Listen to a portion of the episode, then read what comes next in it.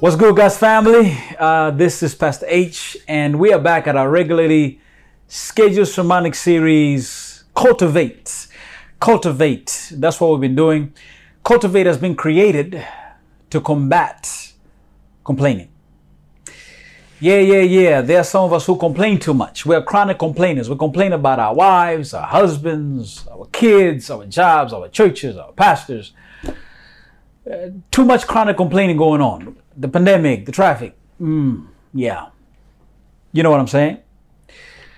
So this series is meant to move us away from the spirit of complaining for complaining's sake. We don't want to be chronic complainers. We also don't want to be venters, just to lash out and say whatever because we feel like people need to, to listen to us. But this series is asking us to be instrumental complainers.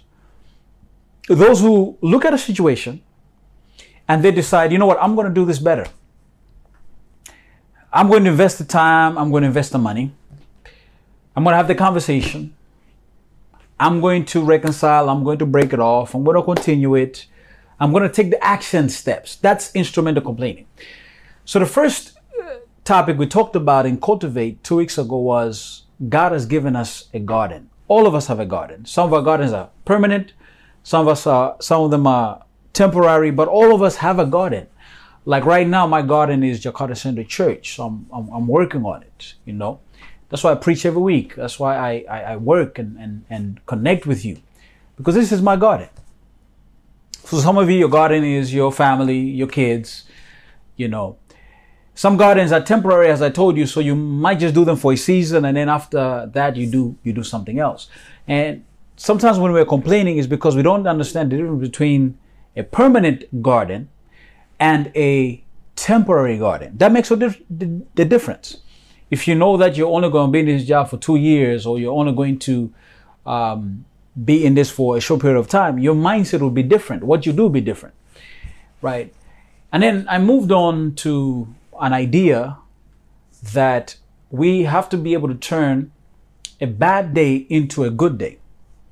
Instrumental complainers are able to turn a bad day into a good day because they understand the the value of the power of God. They know what God's God's power, God's presence, connection to him, they, they know. And and we looked at David as he was having a bad day and how he turned it around. The Bible says, and David strengthened himself in the Lord. And that's what we talked about uh, two weeks ago. And then last week, obviously, we paused to talk about something else. But I want to bring it back today. And I, and this message is really part two of what I, I talked about with David. If you don't, if you didn't listen to that sermon, please go on our YouTube channel or Apple Podcasts or Spotify and look Jakarta Central Church and find the sermon called Turn a Bad Day into a Good Day. So this is really part two of that particular message. So if you have your Bibles, kindly turn with me to the book of First Samuel and we are looking at uh, verse 16 until verse 20. First Samuel chapter 30, verse 16. Uh, the Bible says, And when he had taken him down, the he here is an Egyptian boy, the him here is David. So when the Egyptian had taken him down. Behold, they were spread abroad all over the land, eating and drinking and dancing. Because of all, because of all the spoil they had taken from the land of the Philistines and from the land of Judah. They were having a party because of somebody else's failure. And David, struck them down from twilight until evening of the next day. That's a whole lot of fighting, y'all. That's a whole day of fighting. Sometimes you got to fight for a long time. And I know somebody is fighting for a long time. Keep on fighting. Don't give up. And not a man of them escaped except 400 young men who mounted camels and fled. Sometimes when the fight is too, too difficult, you can mount a camel and flee. It's okay to do that sometimes. David recovered all that the Amalekites had taken, And David rescued his two wives. Recovery and rescue. I love those words. In fact, I probably could have called this sermon Recovery and Rescue. Uh, nothing was missing, whether small or great, sons or daughters, spoil or anything that had been taken. David brought back all. Samua. He brought back all. David also captured all the flocks and herds, and the people drove the livestock before him and said, This is David's spoil. Right here, we've just captured a scene in the life of David that his bad day turned into a good day. He recovered everything. He brought back his wives, he brought back his kids, he brought back his men's wives and kids, and spoiled. This was a good day. But how did he do this? David put feet to his faith. And I want to tell you today put feet to your faith. And that's what instrumental complainers do. They put feet to their faith, they cultivate their faith with their feet. You're going to enjoy this. Let's pray. Speak, oh God. Amen.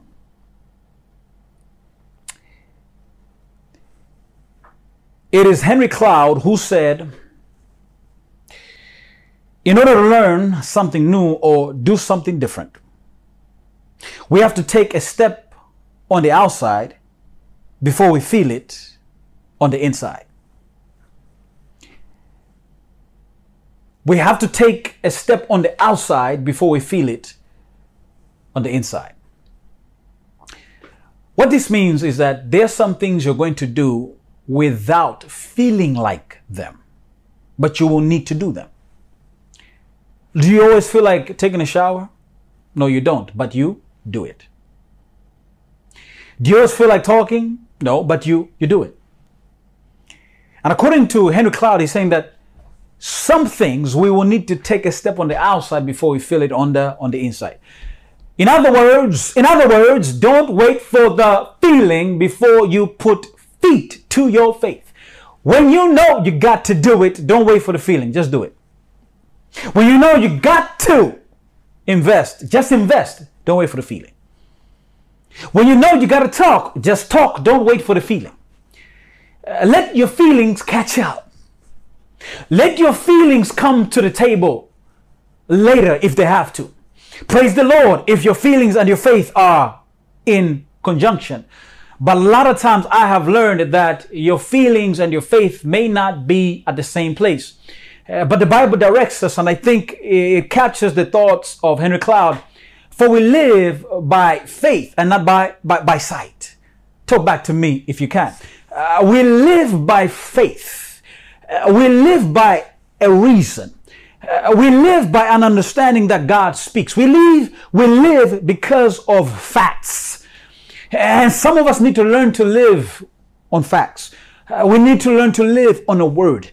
We need to learn to live on statistics. We need to learn to live on research. Yeah, our feelings may not match the research. Our feelings may not match the statistics. Our feelings may not match the, the, the facts. Our feelings may not match the word of God, uh, but that doesn't matter. Uh, today, you and I can live a life of faith. I want to borrow Henry Cloud's uh, words again. He says, You will never feel confident in doing something until you have done it. Amen, somebody? Talk back to me if you can. Uh, there are things you have done in your life that you did not because you were confident you could do it, uh, but you did it. And um, by doing it, you're now confident. I started preaching in 2008. I wasn't confident. Uh, the, that night before I preached, I stayed up until 3 a.m. I wrote my manuscript. And I remember the sermon, it was called Breaking Barriers, based upon Matthew chapter 15, looking at the woman who was told by Jesus that the children's bread uh, is, for, for, for them, but I can give you the scraps that fall from the master's table. I preached that, that sermon, but I wasn't confident I could do it. I wasn't sure I could do it. Eh, but you know what? I started. And as I was preaching that first sermon on August 2, 2008, uh, my knees were shaking. Uh, there was sweat streaking down my back and going into my underwear. If you feel what I'm saying, I could feel sweat in my knees and my elbows and, and I could feel sweat on my chest. That's how nervous I was. Uh, but I, I preached my first sermon and I delivered it in 40 minutes, though I thought it was only 20 minutes. And that day, a preacher was born. Uh, that day, a declarer of the gospel was born. That day, a man of God was born. Uh, today, something needs to be born out of you. A vision needs to be born out of you. A mindset needs to be born out of you. A relationship needs to be born out of you. A child needs to be born out of you. But that'll only happen when you uh, do it first, even though you don't, you don't feel it. And instrumental complainers, they, they, they master and they engineer the concept of doing it though they don't feel it, understanding that whatever they're about to do is the right thing. And as you'll see, David, in this particular context, uh, his wives and children have been taken captive. They have been gone. They, they have been, they've been robbed of family and they've been robbed of husbands and, and, and, and fathers and they've been taken away as spoil, as slaves. Uh, David has lost and, and he's having a bad day. But, but, but through his feet, he's able to deliver. Uh, he's able to deliver his own children. He, he put feet to his faith. Uh, and I want us to understand what David did to be able to turn around this desperate situation. And, and, and, and the, the thing I discovered, the first thing I discovered as I was looking at the text is that faith is a friend to feelings. This day was full of feelings. Uh, when you look at verse 4 to 6 of 1 Samuel chapter 30, you see a lot of feelings going on in this particular text. And I want you to, to see the feelings that are full on this particular bad day. Uh, then David and the people who were with him raised their voices and wept until they had no more strength to weep. They were complaining about their situation. They, they were weeping about it. They are crying about it. And somebody today is crying about the situation. Uh, you're crying about a lost relationship. Talk back to me if you can. You're crying about a lost investment. Talk back to me if you can. Uh, you're crying about a, a, a, lost loved one. Talk back to me if you can. Uh, there is something you're crying about. Something has made you emotional. Something has made you uh, trepidatious. Something has made you delirious. Something ha- has made you suspicious. Something has changed in you. Uh, emotions have flooded uh, your system. The trust that you once had, you no longer have it today. The conviction you had in the marriage and in the in the relationship and in the job and in the ministry and in in the in the in the people that you thought you could work with is no longer the same. Uh, what riddles you today are doubts and discouragements and despondencies and, and depressions and, and regressions. Uh, you, you are filled with so many things. This was a, a day filled with so many emotions. Uh, the text says that they raised their voices to the point that they had no more strength to weep. And is there somebody who has no more strength to weep? That's how bad it is for you. Uh, the text continues to read David's two wives also have been taken captive Ahinoam of Jezreel and Abigail, the widow of Nabal of Carmel. And watch the, the, the, man we're talking about. And David was greatly distressed. Uh, Hebrew uh, narratives and stories don't use adjectives very, very much. But when they do, you got to pay attention. And right here, we got to pay attention. The text says, and David was greatly, Gadol, Gadol, uh, Gadol in Hebrew, Gadol means great and, and, and, and awesome and ma- ma- magnificent. It means something grand. Uh, it's, it's, it's, it's, it's, it's a distress that can't be expressed in words. And notice that, and David was greatly distressed. His, his wives are gone, his kids are gone, his men's wives are gone, his men's kids are gone. For the people, notice why he was stressed. For the people spoke of stoning him. Okay, can you imagine that? David is about to die. David is about to lose his life. And they, they, they want to kill him. Why? Because David is the leader. David is the one who has brought these people here. Uh, they are in this situation because of David's choices. And so he's feeling the burdens of, of, of leadership. And sometimes when we look at the burdens of our duties, duties to our families, duties to our employers, duties to our employees, duties to the government, it can be overwhelming, especially when those who we serve, those whom we have a duty to are, are ready to kill us. And, and David is ready literally to be killed. And so he's greatly stressed you know, and the text says, because all the people were bitter in soul, bitterness, and each for his sons and, and, and daughters. So, so you can see right here how uh, this is a, an emotional day. It's a, it's a, a day filled with emotions, negative emotions, uh, strong emotions. But I want you to understand that faith is never an enemy to feelings. And the reason why the text wants us to see the feelings of David is because uh, the text is trying to help us understand that God did not create bionics, He created bodies. God did not create cyborgs, He created souls. Uh, God did not create machines, He created moving, living organisms. Uh, the, the point is, your feelings should not be put on the back burner. Eh, when we say that we walk by faith, it doesn't mean that what we see should not be taken into account. I, I would not say, oh, uh, the fact that you're afraid of a snake in front of you uh, means that you have no faith. No, it simply means that you are human enough to recognize what is going on around you. And God doesn't want us to be so bionic that we don't consider our bodily changes. God doesn't want us to be so uh, machine like uh, that we never take the time to feel the things that are going on within our systems, within our feelings, because sometimes the feelings are a great indication of what is actually wrong. Because oftentimes your feelings are informed by your thinking.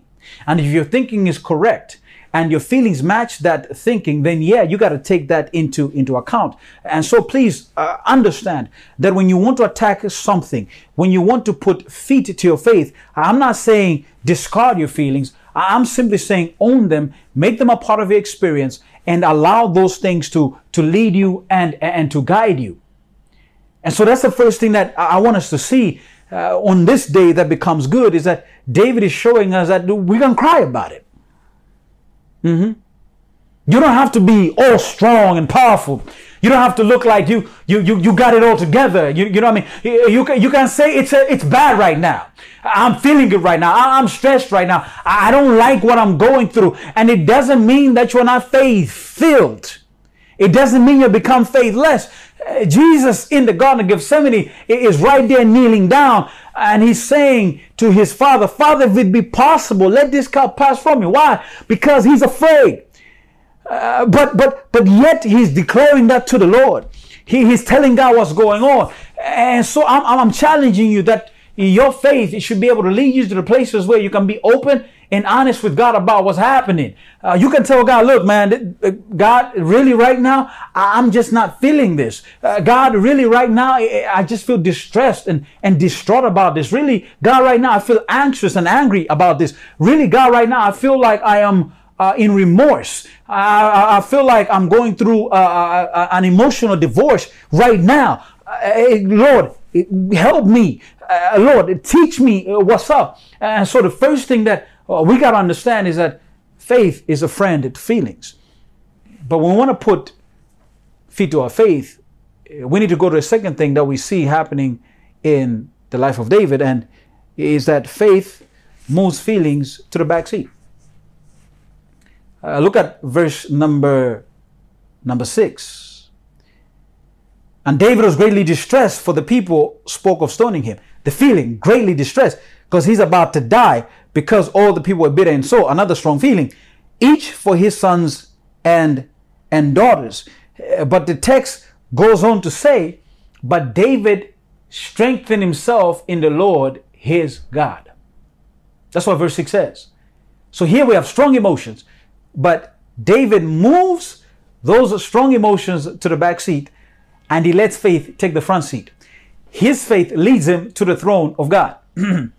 Talk back to me if you can right now. His faith leads him to the throne of God. I hope you're picking up what I'm putting down. His faith led him to the throne of God. His feelings then took a back seat. He didn't allow those feelings to keep him distressed, to keep him shut, to keep him quiet. And like some of us, when we are stressed, we become quiet.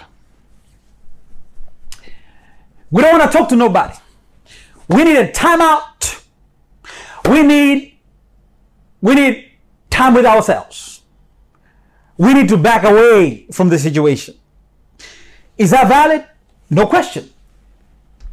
But David's faith says, I'm in trouble. His heart is telling him, You're in trouble. His feelings are running wild, but he goes to God. Because he, he was not going to allow the feelings to take control or to lead. He wouldn't allow his distress to create a distance between him and God. He wouldn't allow his distress to keep a distance between him and God. And some of us, distress equals distance from God.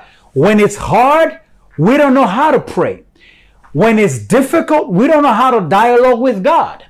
When we're going through a heartache, we don't know how to be in harmony with the Lord. Rather, we turn away from God.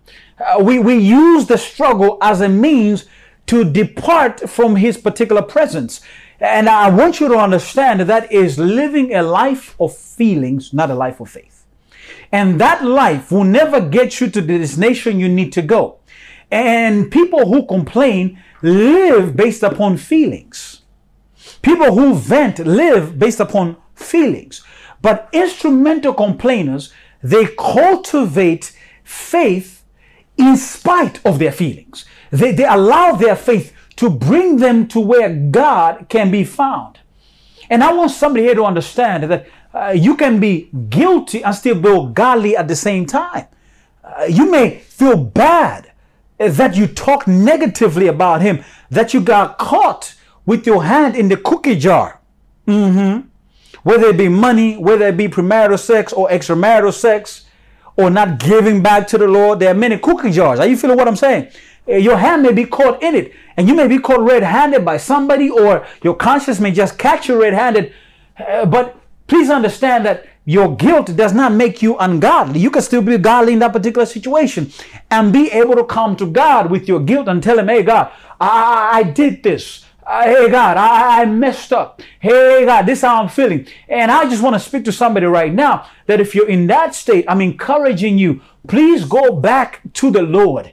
Don't allow whatever strong emotion, whatever negativity to keep you from the presence of the Lord. And right here, David teaches us that when you put feet to your faith, you got to put faith in the front seat and you got to put feelings in the back seat. And, and that happens. Watch me now. I'm about to bring you something good. That happens when you understand that there are some things that just take a higher precedence. Because David is seeking God. In this particular moment, he understands that my feeling is a low kind of uh, situation. It, it, it's something small but the presence of God is something high. Uh, let me make it more practical so you can appreciate. You see, a mother may be upset at her son, but yet she's not going to withhold food from him because she understands what is of higher value. Her anger is much lower than the son's need for nutrition and well being. Are you feeling what I'm saying? Unfortunately, some of us, we, we, we don't understand this particular principle. Therefore, what is higher does not get taken care of. We're not meeting the needs we need to be meeting. And therefore, the conflicts in our lives persist. The struggles will persist because we allow the feeling to keep us away from what we really need to be doing. Uh, they, we, they, they, our feelings keep us in a state of, of, of a deadlock uh, because we, we want to be validated first. We want them to acknowledge the situation first. But sometimes you got to allow your feelings to take a back seat for you to focus on the need. For you to focus on what people need. For you to focus on the higher level things. There's always a hierarchy of needs, and you always got to think like that. And that is what David did. He says, Look, I'm distressed, but there's something higher that I need the presence of God, a connection to God. Therefore, this feeling is too low for me to keep me from the Lord. Therefore, I'm going to put feet to my faith and go before the Lord and come to Him the way that I am. And somebody today needs to be able to do the same thing. That you need to be able to come before the Lord. You need to be able to meet the hierarchy of needs first and, and put your feelings in a proper place. And that's the only way that your faith will truly work. Something else I pick up from David's bad day, and it's the third thing I want to drop if you want to put feet to your faith, is that faith seeks direction.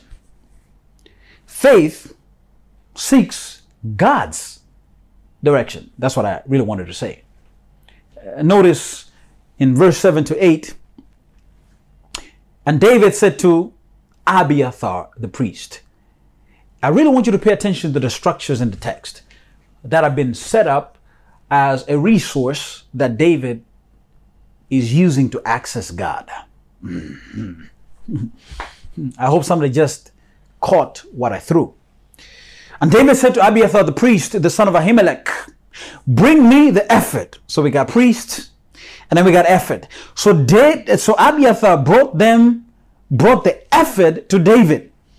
And, Ab- and David inquired of the Lord, Shall I pursue after this band? Shall I overtake them? He answered him, Pursue, for you shall surely overtake and shall surely rescue. Eh, can, can you see right here? David is seeking God's direction using the structures and the foundation that have been set up within the nation for people to lean upon as spiritual resources. I, I feel what I'm saying. Uh, like, like right now, there is the Peduli Lindungi app that has been set up as a structure to be able to check whether people have been vaccinated and to allow us to enter particular places. Are you feel what I'm saying? The Jagajarak, the washing of the hands, these are structures to help us to, to navigate in this season of COVID 19. And right here in this text, there are structures that have been put in place that David is to utilize so that he can hear God's direction because he understands that faith always looks for God's direction. I hope you caught what I just threw at you right there. The, the, the Bible says David went to Abiathar, the high priest. Then he asked the high priest to bring an ephod. Boom. And then he asked from the Lord using the priest and the ephod. And there he got a message from God that told him what to do. And the message was pursue these guys, pursue them. And God's direction was clarified to him. Again, please understand, David employed the structures that were built that served as a resource so he could access God. And by using these resources, he was able to find God's direction. I guess what I'm trying to tell somebody is you need to find the resources that God has set up that are to help you to know his voice. Because in this text, though it says the Lord said, it doesn't mean that a voice from heaven came and God and David heard. No, no, no. Clearly we see David employed the structures then he heard God's voice. He heard God's voice. You and I need to be able to do the same thing today. We need to look at the structures that have been set up and those structures will elucidate to us and help us to understand whether the direction we have chosen is the right one. If you want to get married, if you want to start a business, if you want to end a, relationship, if you want to start a new venture, if you want to move to a new country, they are structures, they are resources that God has set up that if you utilize them, you're going to get an answer from God to tell you yes or no. Let me tell you the structures God has set up. One is the church. God has set up the church as a structure that you can go to to communicate with other believers who believe in Jesus, who believe in his power, and you can utilize them for your own understanding because you're going to hear testimonies. That is why prayer box is important. You're going to hear testimonies. That is why community connection is important. And I wonder why some of you never attend. You've never even been there one time. But these are structures that have been set up that if you can utilize them well, you can be able to hear God's voice as you hear testimonies from other people. God has set up the word of God and the full revelation of his will. David didn't even have revelation. You know that? He even have Matthew. You know that? He didn't know about Obadiah. He didn't know about Nahum. You understand what I'm saying? So, so you and I are at a much better place than, than, than David. And so I'm trying to tell you is that you should never be at a place where you never know what God is saying. Uh, but rather, if you use the structures that have been set up, you're going to hear God's voice. Notice David went to the priest. So are there priests today? Uh, not necessarily, but God has set up pastors and he set up elders. He set up spiritual leaders. You can consult them. And some of you kids, some of us kids, some of us young people, we think we have got it figured out. But God has put up a structure called parents, called uncles and aunties, those who have gone before you. They know this the, the, the, the story. Your story may be different, it may be unique, but they know it. They know what it means to get married. They know what it means to have kids. They, they, they know what it means to raise a family. They know what it means to go on days when you didn't have money. They, they, they know what it means to squeeze everything literally so that you can provide uh, for your family. So, so us who are younger need to consult these structures so that they can also give us wisdom. Because here's the beautiful thing about God's direction is that there are some things that He has specified, and we need to be able to know those clearly for example, God has specified that you shall not lie, you shall not bear false witness. So, th- so that's clear. But what about a choice of where you're going to go to school? What about a choice of whom you're going to spend the rest of your life with? Uh, those choices require you not only to understand what God has clearly stated, but you also need to understand the way of wisdom. And that way of wisdom sometimes comes from those who have already gone before. And so you need to consult, you need to, to talk. And when I'm using these structures in place, you're going to know God's direction. You're going to know whether you should go or you, should, you shouldn't go. And right here, David is being told when he hears God's voice using the structures that have been set up, pursue pursue. It's a beautiful thing to be at that place when God is telling you, pursue. Go for it. Apply. Uh, do it. Get the job. Get the marriage. Go for it. Have the kid. It's a beautiful place. Because when God is giving you His direction, when God is giving you His will, uh, you are you, you you can be confident that He's going to take care of you wherever you're going. And that's what instrumental complainers know what to do, is that they get God's voice. If they want to improve a situation, they ask God first about it so that God can give them a, a direction. The other thing that David did to put feet to his faith is that you see him doing the right thing. And I want to develop this concept that faith does the right thing. And I want you to notice what's going on.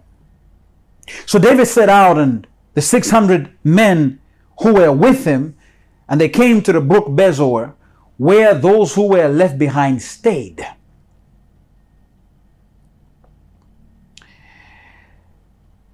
But David pursued, he and 400 men, 200 stayed behind, who were too exhausted to cross the brook Besor. Who were too exhausted to cross the brook Besor. So, so right here, David is in hot pursuit because God has said do it. And man, if God has told you to do it, you got to pursue it hard and hot. So David is, is pursuing, but 200 of his 600 men are tired. So David, notice what he did. David allowed these men to rest. David could have been like, don't desert your king. He could have been like, I need you to stand up and fight. But David understood their capacity, and therefore the right thing to do in that moment was to let them rest. And that's what faith is able to do. It gives people the freedom to operate. Watch this. It gives people the freedom to operate based upon their capacity. He is strong, they're not strong. Therefore, he's not going to push the issue. He's going to let them do it in their own time, in their own way. He's going to rest and he's going to continue carrying on because David understood the importance and the power of capacity. And, and those who have faith, when they are moving along, they do understand that not everyone is moving at the same pace. Not everyone has the same, same resources. Not everyone has the same mental acumen. Not everyone has the same money. Not everyone has the same height. Not everyone has the same strength. So they allow people to run based upon their capability and their strength. And they make sure that they allow people to operate and function within their capacity. Suppose you're running a seven kilometer run with somebody who has never run before. Never run before so you're running with them, and for the first 200 meters, they tell you, I'm tired. Well, perhaps that's a place to push because they're not maximizing their capacity. But suppose they have run with you three kilometers and four kilometers, and it's their first time, and hey, can I get to the 7K, then you can say, you know what? Based upon your capacity, you can rest. And this is the beautiful thing of, of, of, of David. So as you're putting feet to your faith, ensure that you are not bulldozing people who cannot do what you can do. You, you are not speaking bad to people who are not able to go with their own flow. Yeah, you might be more spiritual. Uh, you might be more exper- experienced. You might have more knowledge, but that's okay. That's cool. You can roll like that. But it doesn't mean that others who are not on your same capacity, they are, they are not worthy it simply means that they're not there yet. And if they cannot go, you gotta, you gotta take the reins a little bit. So David is going on and, and something else happens because those who put feet to their faith, they do the right thing. And something happens here. It says, and they, David and the 400 men found an Egyptian in the open country and brought him to David and they gave him bread and he ate. Mm, watch this. They gave him water to drink and gave him a piece of cake of figs and two clusters of raisins. And when he had eaten, his spirit revived, for he had not eaten bread or drunk water for three days and three nights. Uh, can you see the beauty of David's faith here, doing the right thing? Not only does he allow men to rest, but he sees an Egyptian boy who is at the point of death. He's been trashed by his Amalekite uh, master. But David looks at this man as a potential piece of, of, of, of treasure.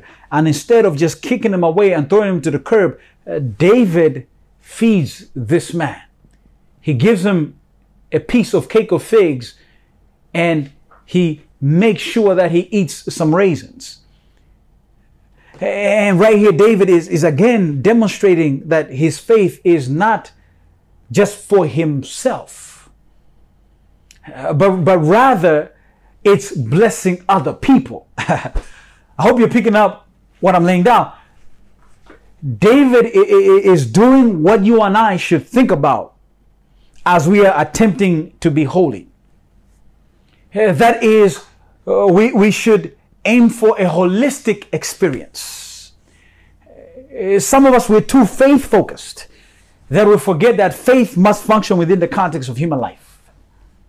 Some of us, we want to pray and pray and pray, but sometimes those who we want to pray with, they're tired. Let them go sleep. Or they need to be taught how to pray.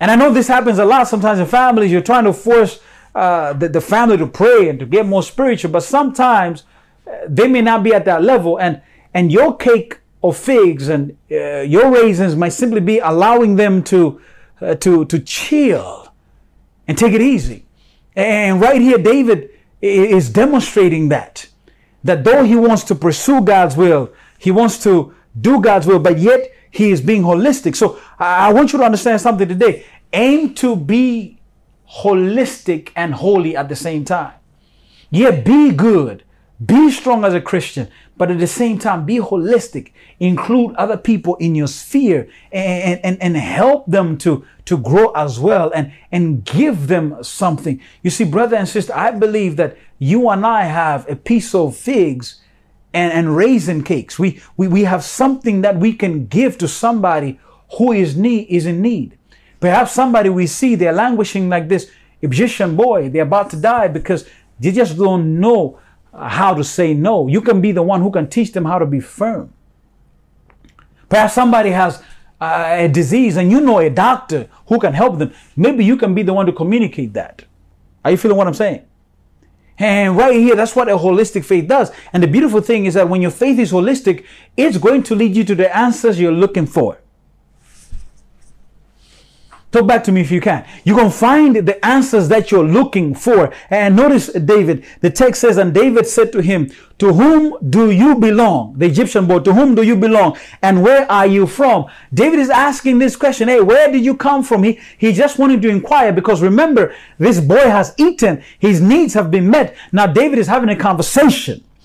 Notice what the Egyptian said. He said, I am a young man of Egypt, a servant to an Amalekite and my master left me behind because I fell sick three days ago. Look, my master didn't think I was nothing, so he trashed me and he left me for dead. This is where I have come from. He tells David his background, he tells David his experience, and he tells David a key piece of information that he needs because the people that he's pursuing are the Amalekites. And here David has found an Amalekite servant.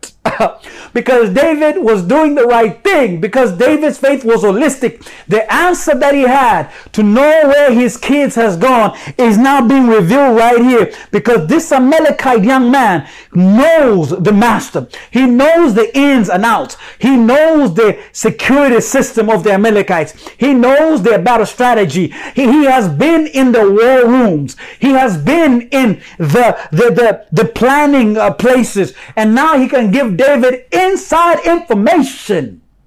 The answers that David is looking for are right here because his faith was holistic. Brother and sister, listen to me. Some of the answers that you're looking for are not going to come by you being by yourself. It requires you joining worship. It requires you going to church. It requires you talking to somebody else. You ain't got all the answers.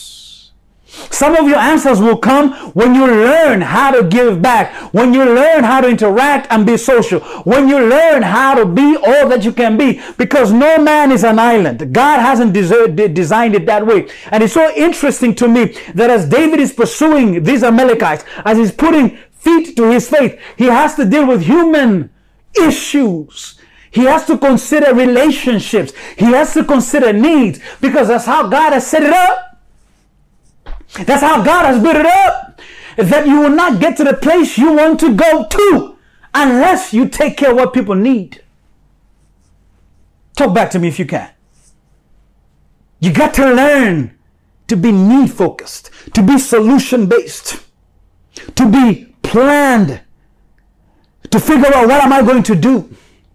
Have you ever thought what need does JCC have that I can I can fulfill? Have you ever thought like that? Have you thought, what need does my community have that I can feel? I know you're trying to figure out the business master plan. I know you're trying to figure out how you're going to get her to say yes. I know you're trying to have those answers, but perhaps the ticket to your answers is doing something for somebody. Uh, somebody said Seventh day Adventists or SDAs, they are sitting down always on Sabbath. Not doing anything. SDA, sitting down always, not, not taking action. We have a mission here at Facts Alive and JCC. We want to reach non SDAs. And we know you are in touch with many non SDAs. Can you get in the, in the program and help us and, and reach out? You may not know how to study with them, you may, but you, you can introduce me, you can introduce the leaders. We can do a program and perhaps by you doing that, it may unlock that promotion. And right here, David, David, David is pursuing the Amalekites, but he, he takes care of people. And now a person is taking care of him. Uh, notice the inside information that David got from this young, young, young boy. He says, he says, look at this.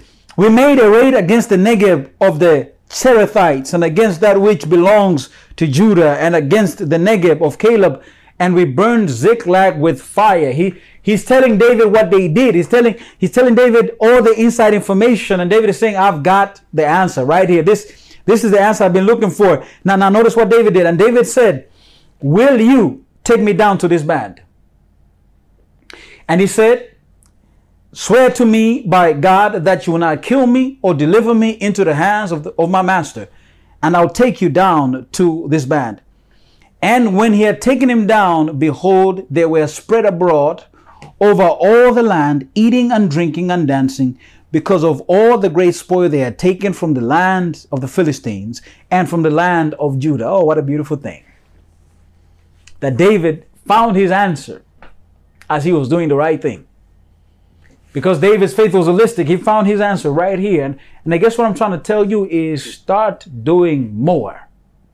Start meeting needs, and the answers will come. The issues will come, will be clarified as you're trying to do more. Some of us have this, I don't want to get involved, I, I don't want to touch it. I, no, the fact that it's in front of you, is coming to you, God is saying, that's your responsibility. That's your duty. And God forbid that we, we back away. No, uh, let him do it, or let the pastor do it, or let the leaders do it. No, you do it. You pray. You lead the Bible study. You bring the person to baptism. You do it. You, because God has placed you in that place so that you can you can meet the need. And when you are meeting that need, God will start to meet your needs and take care of you and bless you. When the, the deer is eating uh, and walking in, in, in, on the African plains, he's eating grass. You know what he does? He eats and drops. He eats and drops. He eats and drops.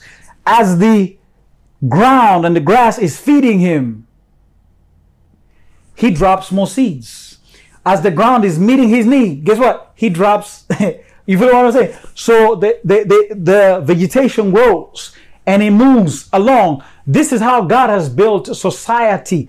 This is how God has built it. And please believe that I couldn't be able to do this work had it not been for Facts of Life Ministry, had it not been for my team that is helping me to be able to do this. Jakarta Central Church is helping me to, to, to, to do this. Are you feeling what I'm saying? And so when they help me to do this, then I'm able to proclaim the message of, of the gospel and the message of Jesus Christ. And that's how you need to consider yourself that you are a need provider. You are a service provider. And as you're doing those services and meeting those needs, God is going to meet your needs. I think I've beaten up on that one a little bit too much. But the, the other thing I see with David is that faith fights. Because David g- gets back to the place where the Amalekites are. He looks at them and he's like, okay, all right, I got to engage in this. Notice what the text says in verse 17. And David struck them down from twilight until evening on the next day, and not a man of them escaped except 400 young men who mounted camels and fled. And notice what the text says. And David recovered all that the Amalekites had taken, and David rescued his two wives. Uh, David fought. Notice it says, David struck them down from twilight until evening of the next day. David was fighting. You, you would think that God would send uh, fire and brimstone. You think that God would send angels. No, David had to go fight and he fought and recovered everything because Faith fights. In other words, faith does its part in the fight. Faith, faith doesn't just sit back. Faith will do all that is necessary and in its power to accomplish. And that's what somebody needs to understand is that faith always does its part in the fight. And the question is, are you doing your part in the fight? Are you investing in the fight? Are you talking in the fight? What are you doing to make sure that whatever you're asking God to do, you're actually doing it. And the question would be today, what is your fight today? What is the thing that you need to take care of today? Perhaps your fight today is a struggling marriage. And you've been thinking, I'm tired. I don't want to. Mm. No, I'm here to let you know. No, God is saying, fight for that. David had to go literally and engage himself. So you might literally have to engage in that difficult uh, uh, conversation. Uh, they, they, might need for you to iron out those those particular issues with with your spouse and not just back away. In fact, according to David Gottman, I've been reading a lot of marriage books lately because I'm thinking about it. Pray for your pastor. You know what I mean? but but but David Gottman in his book uh, when he talks about principles to make marriage work. He says something that flabbergasted me. He says uh, when people divorce, they regret it more after divorce. When they're going through it, they're not thinking about it, but when they divorce, they regret it. Uh, because they don't realize in that moment how beneficial marriage is. So, so don't be that person who lets go of something good, something beneficial, simply because you cannot handle a bit of conflict, simply because the in-laws are getting on your nerves, simply because the money is tight and there's been a point of contention. No, no, sort it out, figure it out, discuss it, humble yourself, uh, learn the way of harmony, learn the way of peace, and build and strengthen that. Because the basic nucleus, listen to me, of the church, of the society is the family. When families are strong, the church is strong. The country is strong. And God forbid that we have too many uh, marriages that, that are unhappy, too many marriages that are, that are languishing. Uh, two people uh, married, but they live like roommates. Two people don't even, don't even connect. No, no, that's got to end. Perhaps that's the fight you need to get into today because faith fights. Faith believes. Faith understands that love, I must, I must go for it. I must, I must put it all in. Perhaps your fight is a degree uh, you need to get that qualification. You want a promotion, but God is saying, where are the qualifications? Where is the degree? Where's the certification? Have you gotten it? Perhaps today is that day where you can say, you know what? I'm going to fight for my education. I've been at a BA for five years and that's too long. Let me go get that master's. Perhaps your fight is health. You might need to get rid of those Pringles. Mm-hmm. That in that motorbike too much. Too much gorengan. It might be time to say, you know what? Nah, I, am gonna do my part because because faith always does its part in, in in the fight. And and the second thing I want to say about about this is that faith always must work out belief by true actions. So when you're putting effort and energy into it, then your faith is really fighting. When you are really reading books because you want to grow your knowledge, then you're you're fighting. When you're coming to church and, and being involved, then you actually fight. When you're calling out people and, and having those conversations and, and going through the difficult stuff, then you're, you're really fighting. Faith is never afraid of what's difficult. It's afraid of doing nothing. Faith is afraid of doing nothing, but it's never afraid of doing what's difficult. So if you feel it's painful, it's difficult, no, forget that. Uh, go into it, put your energy into it, and let your faith show out the last thing that I see uh, with, with, with, David, as, as, as, we're looking at his, his life, is that David does something that is so beautiful. Because uh, when you see uh, David's action after he fights the Amalekites, he defeats them, he recovers everything, is that David goes back to where he left the weak men.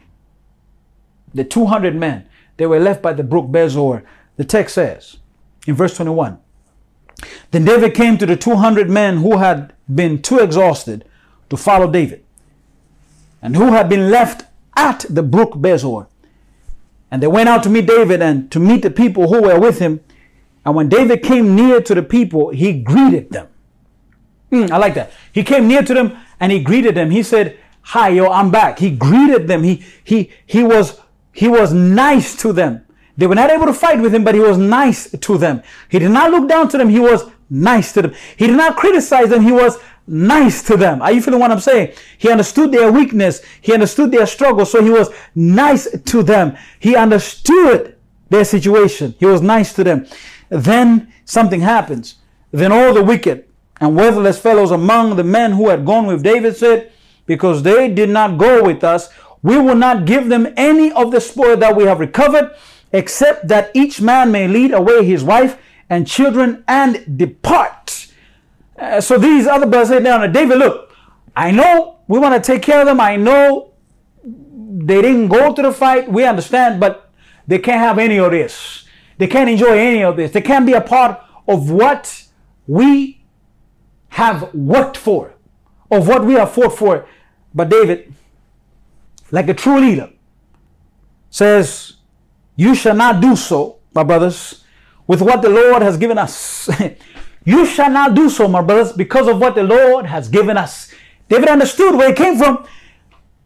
He has preserved us and given us our hand, the band that came against us. Who would listen to you in this matter? In other words, you, you got to understand that for as his share is he who goes down into the battle, so shall his share be who stays by the baggage. They shall share alike. David is basically telling the men, look, y'all, they were not a part of the fight, but it doesn't mean that they should not share in the goods. And, and the point David is developing is that faith shares the goods. And that, that's what David is doing. He says, I've won victory, but I don't want to keep this victory myself. These 200 men, they also need to share in the victory. And David develops a beautiful principle right here. He's saying, the ones who go to fight and the ones who don't fight are really in the same boat. They're just doing two different things. They may not have wielded swords. They may not have sliced necks. They may not have speared and, and, and put, uh, put knives and daggers into the Amalekites, but they're just like us. And David is helping us to understand a beautiful principle about the gospel of, of Jesus Christ and what he did on the cross. And I just want to tell you about it for a minute. Uh, because Jesus went to the cross by himself. Jesus died by himself. He was put in the grave by himself. He resurrected by himself. But when he got up from the grave on Sunday morning, he, he, he, he, he stood up and he walked out and he, he, he said, I'm going to my disciples and I want to talk to them and to let them know that I have goods for you, that I've defeated the enemy, and that you can win. You can share in this victory, that you can experience what I've experienced without having to go through what I went through. And right here, brother and sister, I want you to understand uh, that Jesus died. He, he won the victory and he's willing today to share it with you. He wants you to take it and to receive it by faith and for you to also be a person of victory, to be a person of, of, of wins, to be a person of triumph. He doesn't want you to languish. He, he knows you're weak and you've been left by the brook Besor. But he went on the cross, he died for you, and he said, Look, I have victory for you. You didn't fight.